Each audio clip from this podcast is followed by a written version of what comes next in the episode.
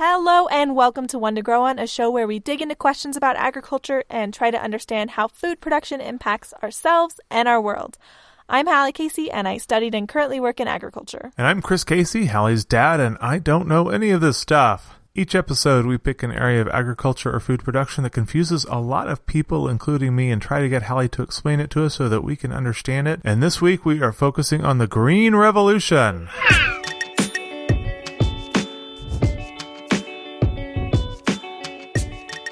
Cause you say you want a revolution. well, well, you know. know. We can, uh, I don't know the rest of the song. we all want to change the Change world. the world. yes, okay, I do know that. Yeah, so The Green Revolution, this is where everything became green. absolutely, yeah. That is that's what it is. That's what the revolution is. It was the revolution of green color. Before, that we Before didn't have the color green. It was, it was brown grass and brown tree leaves and brown everything. And then chlorophyll was invented and now it's green. Yeah, and it was a real revolutionary moment. What don't I know? Um, what what do you know? Do you have you ever heard of the Green Revolution? I before? have not. This is actually the first time I've heard of the Green Re- Revolution. I have, I have no idea what this is. Why, why is it a revolution?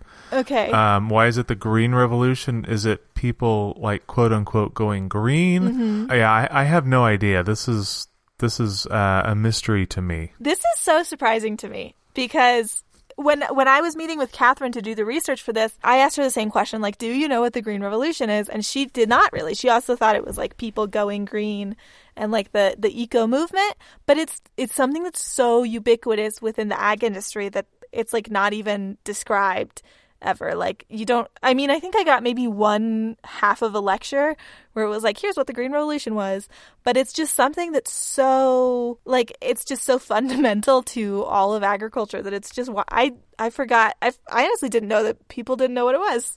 So when you're talking to one of your industry friends and you say, "Ever since the Green Revolution," they just bam, they know exactly what you're talking about. Yeah, 100%. It's like Wow. if chemists said like ever since no, I don't know any chemistry dates. Uh, ever since uh, you know the Bohr model was improved on or something, yeah, Sure.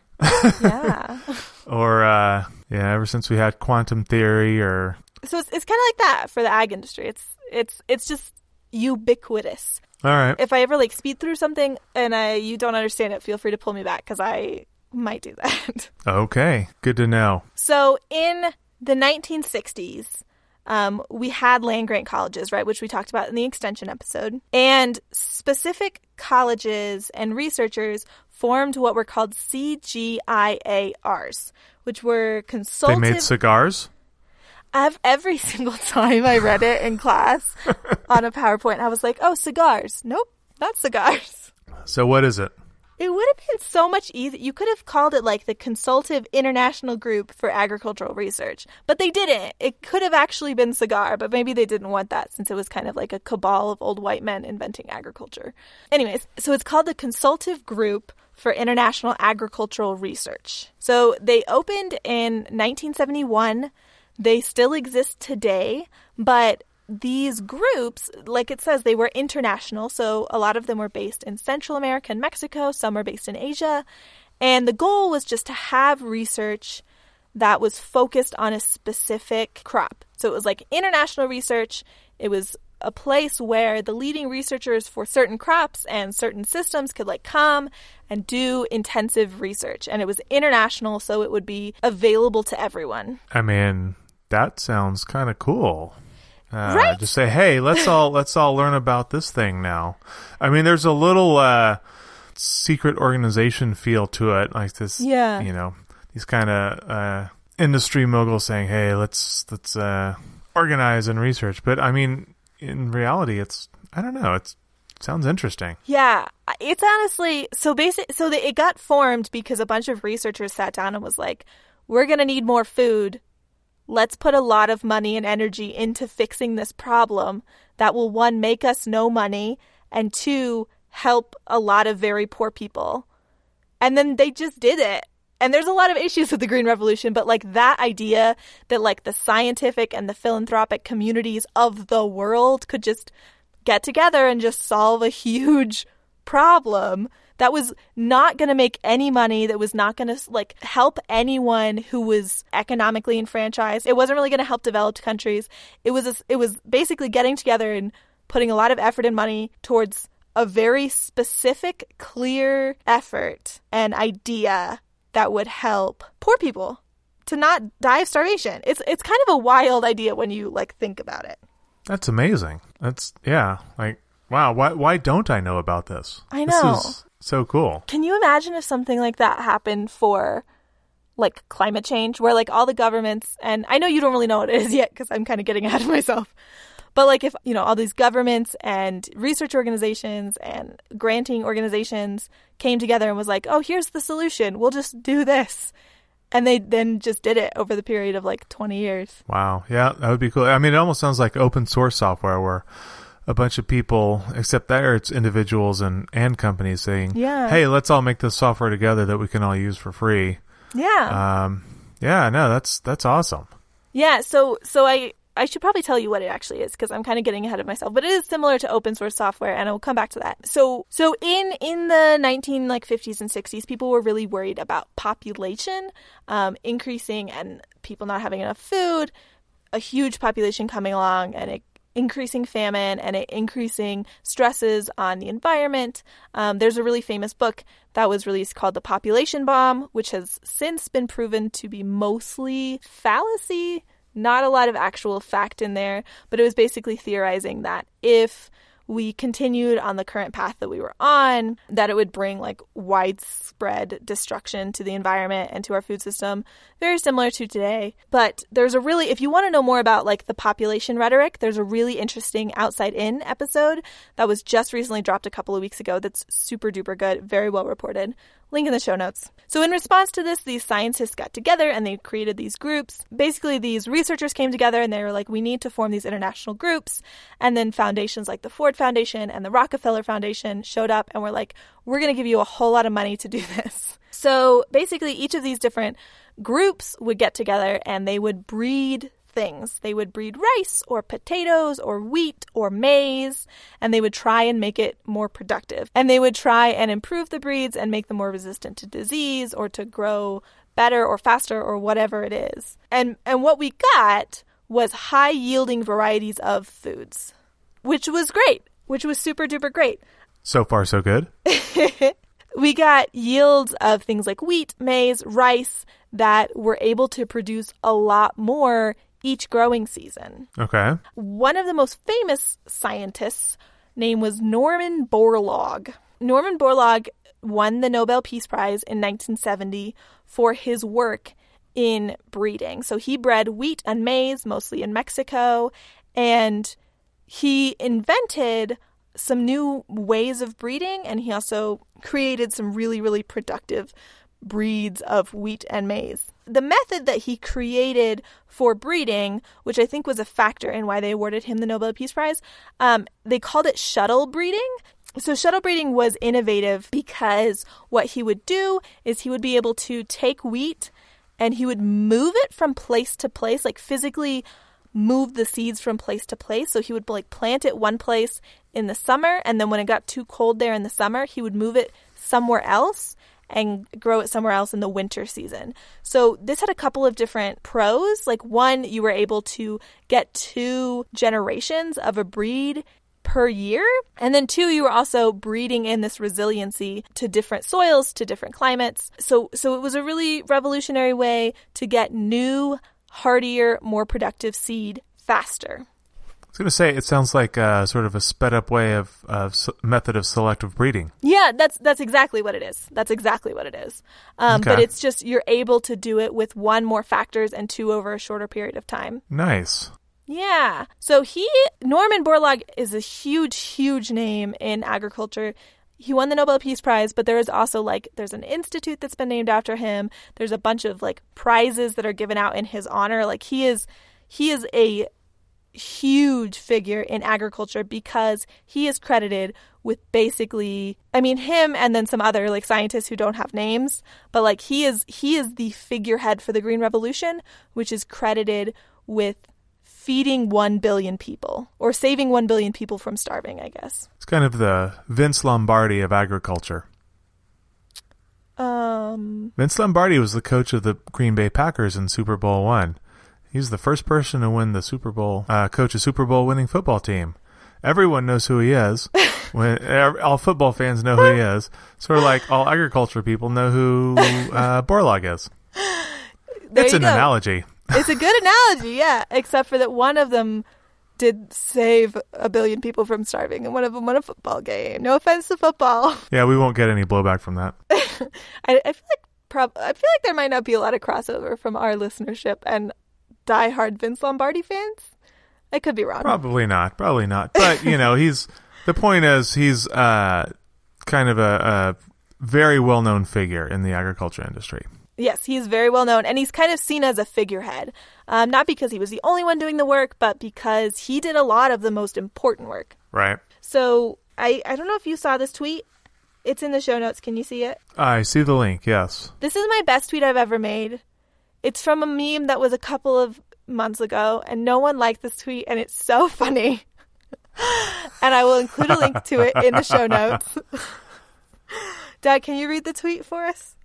Sure. Okay. Um, so Marvel says Infinity War is the most ambitious crossover event in history. Me, me being Hallie Casey, uh, posts a quote from something that I don't know what it is saying. 1966, the variety was first introduced in the Philippines and India. Promoters such as the IRRI and farmer benefactors of IR8 have called it miracle rice and celebrate it for fighting famine. IR8 was the eighth of 38 crossbred rice varieties in a 1962 experiment by IRRI.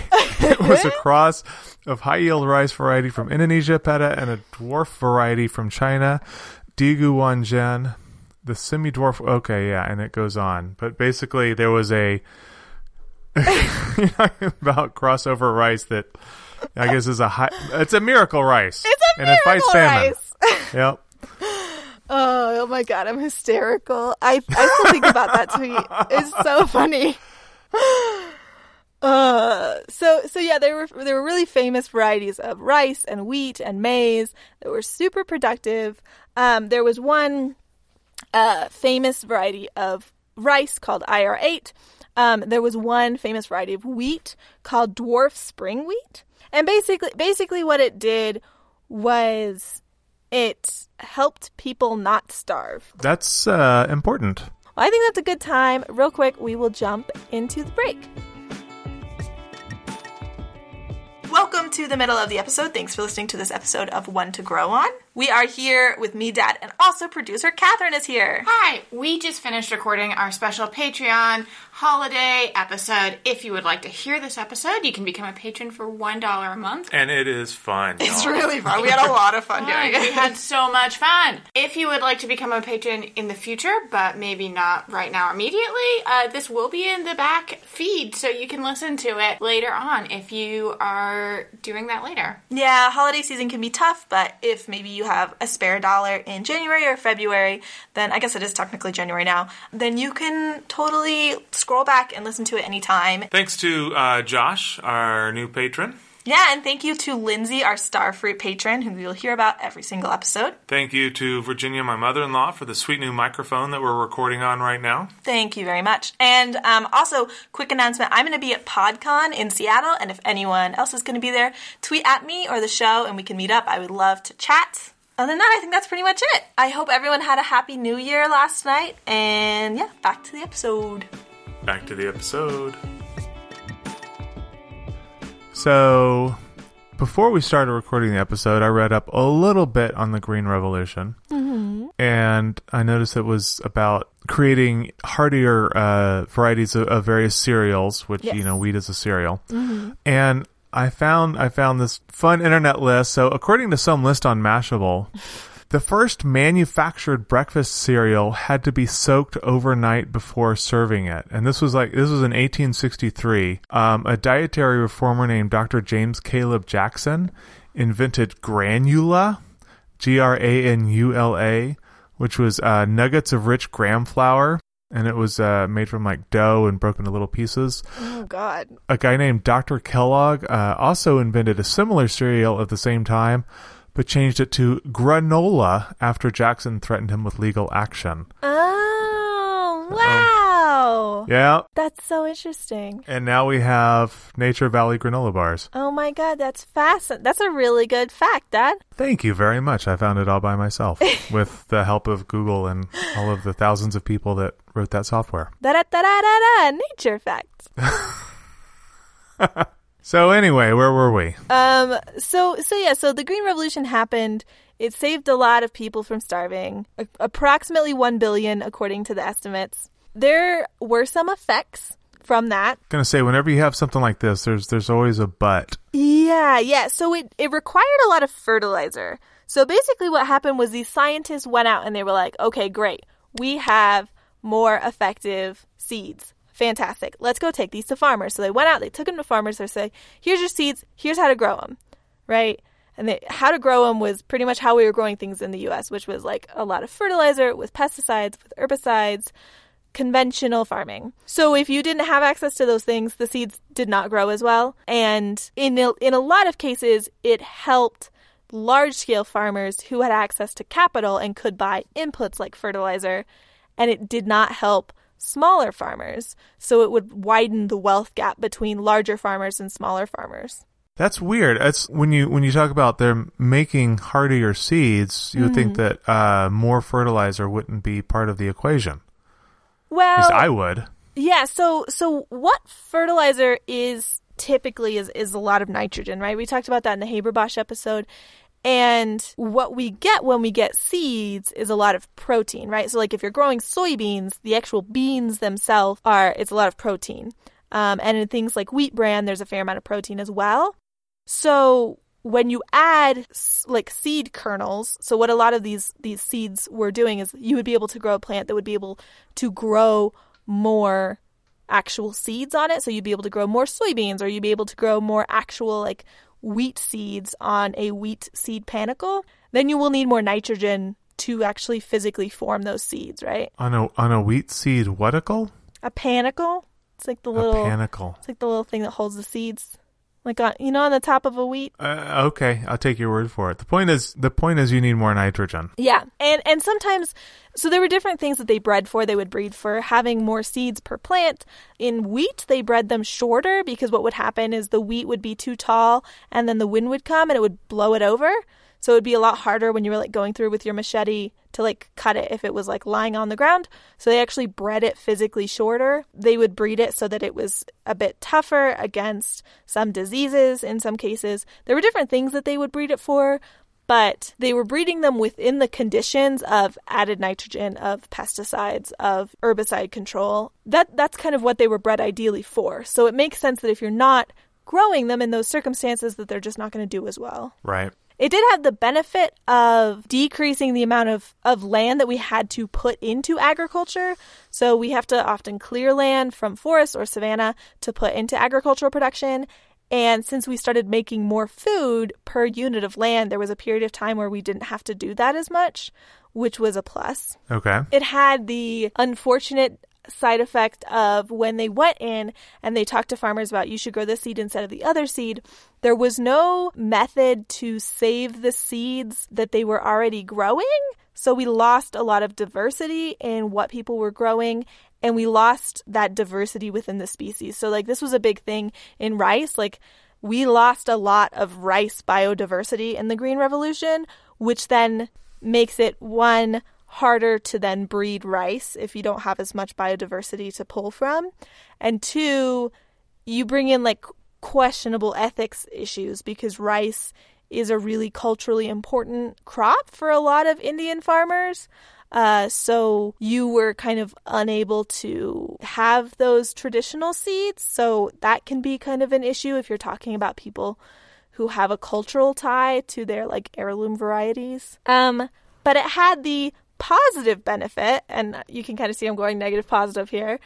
It had the positive benefit of it took nearly a thousand years for wheat yields to increase from 0.5 metric tons per hectare to 2 metric tons per hectare. But because of the Green Revolution, it took 40 years to climb from 2 to 6 metric tons per hectare. Well, that's a that's a pretty good increase. And It's huge. It's So- exponential in such a short amount of time. so I always wonder what what is a hectare? How much space is a hectare? What what measurement would you like it in? How about acres? 2.47 acres. That's a really weird measurement, but okay. The point well, is, it's it's divisible in meters if I remember correctly. So it makes more sense. oh, okay. Yeah. Well, now I like it. yeah. So we were able to increase food productivity uh, exponentially um, in a short period of time. Yeah, pretty rad. It did have the downside of the Green Revolution moved a lot of farmers from subsistence farming with heirloom varieties to commercial farming with bred varieties, right? Which we talked about earlier that these bred varieties needed additional inputs, which was fine at first, but has led to we now have a lot of small farmers who are trapped in like a cycle of debt where they cannot grow their seeds without buying nitrogen and pesticides and herbicides. So they have to take out loans against their farm to buy these things. And it's it's it's honestly led to some really really sad things. And I don't I don't want to blame the green revolution entirely for that but the implementation process of the green revolution how they connected with farmers and what they've recommended to farmers is correlated with with this kind of rise in cyclical debt for a lot of small scale farmers in developing countries. J- just when I was becoming a fan. I know I'm trying to like yo yo you. It was good, it was bad. It was good, it was bad.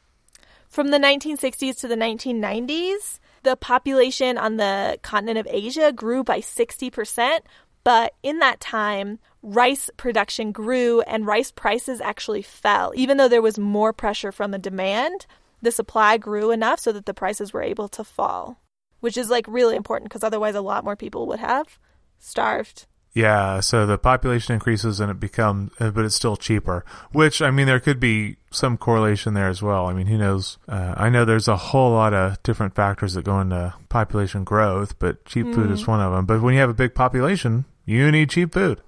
Yeah, for sure. And then the other thing was that they did a lot of work in Latin America and in Asia, but they did not really do any work in sub Saharan Africa. So, Africa as a continent did not really feel a lot of the effects of the Green Revolution. There was not a lot of hunger alleviated in Africa.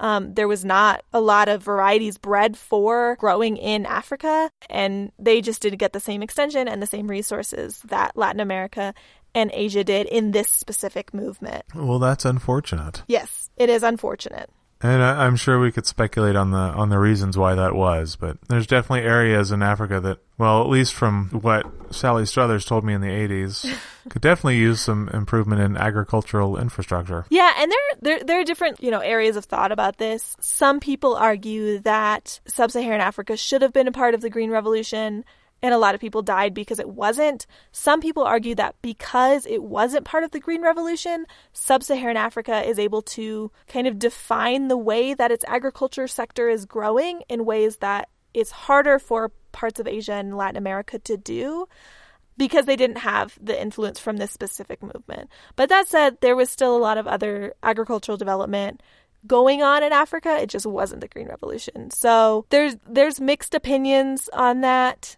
It seems a little bit short-sighted on behalf of the scientists. Uh, but, Right. yeah.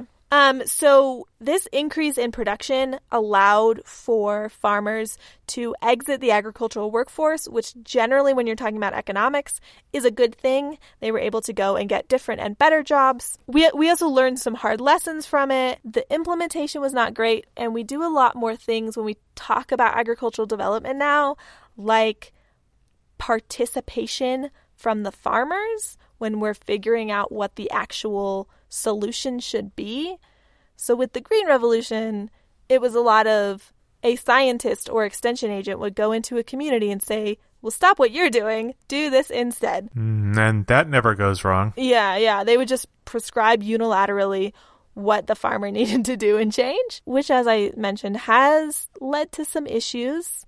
Uh, so, one thing that we really try and focus on now is asking the farmers, working with the farmers to actually develop the solution, and also coming up with different solutions and different policies for farmers in different areas and of different sizes because the Green Revolution really affected farmers in different geographic regions and of large scale versus small scale farmers really differently. So we, we try and take that into account when we're creating new agricultural development projects and technology and policies. It's always good to include the people that are going to be directly affected in Yeah, the in you- the conversation. You would think, right? And amazingly, it took Western science so long to figure that out. I think it kind of ties back to the idea that like farming is unskilled labors and farmers don't need to be smart in order to farm. And so they shouldn't be included in the conversation because scientists are smart. And so they've got it figured out and they'll just tell the farmers what the answer is. But that's like such a simplistic and reductive view of what agriculture actually is. Yeah, and I mean, I'm sure there are plenty of farmers out there that can get by a lot better than a lot of scientists. Yeah, I think that's definitely true. I mean, farming's really hard. Well, that's that's all I have about the Green Revolution. Do you have any questions about what we went over? I don't. I mean, I think the takeaway is um, it brought us pretty far in terms of, of increasing the efficiency of food production, but I mean, there were certainly some uh, negative side effects, and I suspect we're still dealing with a lot of those. But you know, um, live and learn, and hopefully. Uh, the ways we find uh, increased food production in the future will not not have all the bad and but have just more of the good. Yeah, yeah. I think that's a good wrap up. I want to underline that like a billion people didn't starve. I mean, that's not nothing. It's not. And there's a lot of critiques about the Green Revolution. I mean, there's there's always going to be issues with things. So if you're only critiquing something, then you're kind of critiquing the idea of progress. Like progress will always be flawed. We will always have problems that were unforeseen. Things will always be short-sighted in some way. And I don't want to diminish what the problems were because a lot of people felt some really real consequences of this project being short sighted. But I also want to recognize that, I mean, yes, we can complain about what happened because of it, but I don't think that we should disregard it, which often happens. It was a really significant advancement, and a lot of people did not die because of it. Wisdom nuggets from Hallie Casey. Whiz- wisdom nuggets. Wisdom nuggets.